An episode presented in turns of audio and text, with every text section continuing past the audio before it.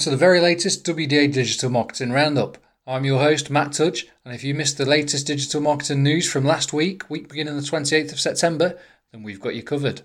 In this episode, we're going to be looking at free Google Shopping listings being expanded soon, cross app communication being introduced by Facebook, access to voice tweets increased, and much more. Here we go. So we'll start with the news this week from Google as usual. Firstly, they've confirmed that there have been mobile indexing issues and canonicalization issues, which have been reported by many. They announced on Twitter on Friday last week that they're currently working on resolving these. You can head to Search Liaison on Twitter for the latest updates on this. Secondly, back in April, free shopping listings were opened up for merchants in the US with a view to roll out globally later in the year. Last Wednesday, Google made the announcement that the free listings would be coming to Europe, Asia, and Latin America starting from the middle of this month. Finally, from Google this week, their local services ads are being rolled out across Europe, initially available in 10 countries, including the UK, and additionally, LSAs will be available for just 16 home service categories only, so no professional categories included. The home service categories include appliance repair, carpet cleaning, electricians, garage door installation and repair, house cleaning, lawn care, movers, pest control, plumbers, roofers, water damage restoration, window cleaning, window repair, junk removal, and tree service. Next up this week, we've got a couple of things to talk about from Facebook and Instagram. So, first up, Facebook Account Center launched last Tuesday. It's a consumer facing tool that's designed to help users manage their connected experiences across Facebook apps, such as Facebook Pay and single sign in. While this isn't directly marketing related, it shows that Facebook is continuing to make its apps more congruent.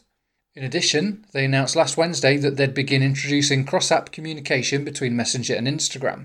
As well as this, Instagram's inbox will be getting a bit of an upgrade with some Messenger type features. Finally, from Facebook, they will start removing the 28 day attribution model from October the 12th, and the 7 day attribution setting will be reverted to as default. Historical data, however, is available up until the 12th, so we'd recommend downloading any of that that you feel relevant as soon as you can. Next up, just one update from Twitter to talk about this week. Back in June, you might recall that they announced voice tweets for iOS, which was met with a fair share of criticism. However, Twitter is now working to have transcription available for audio and video as part of its larger plan to make the app accessible for everyone. Also, auto captions for voice messages and videos should be ready by early next year. Still no news, however, on voice tweets rolling out to Android. Finally, in other news this week, Microsoft Advertising have partnered with Integral Ad Science. The partnership was announced last Monday and aims to provide brand safety verification for native ads on Microsoft's audience network. Inventory is evaluated prior to the ad auction using pre bid integration and is automatically applied across the audience network. Last but not least, we've got a few new features to discuss from Pinterest. Firstly, they've added more ad slots that enable businesses to reach their audience when they're actively researching products. The update lets advertisers place ads in Pinterest lens matches, the Shop tab, and also shopping matches on pins. These are still being rolled out and will be made available to the UK and US first. Secondly, they're increasing data and insights on specific pin performance. And finally, Pinterest's personalised shopping recommendations are being expanded, again in the UK and US initially. So that's it for the latest marketing news from the last week. But what was WDA's highlight? Our highlight from last week's marketing news is Google announcing that they're expanding the access to free shopping listings. We're looking forward to gaining access to these and implementing across our relevant client accounts.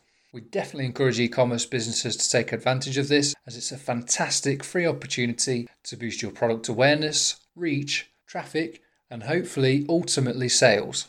Once again, I've been your host, Matt Tudge. Really hope you enjoyed the episode this week and are now caught up on the latest marketing news and updates. If you enjoyed the episode, please subscribe to our podcast and leave a review. Also, don't forget to follow us on social media. We're on Twitter, LinkedIn, and Instagram. Thanks again. See you next time.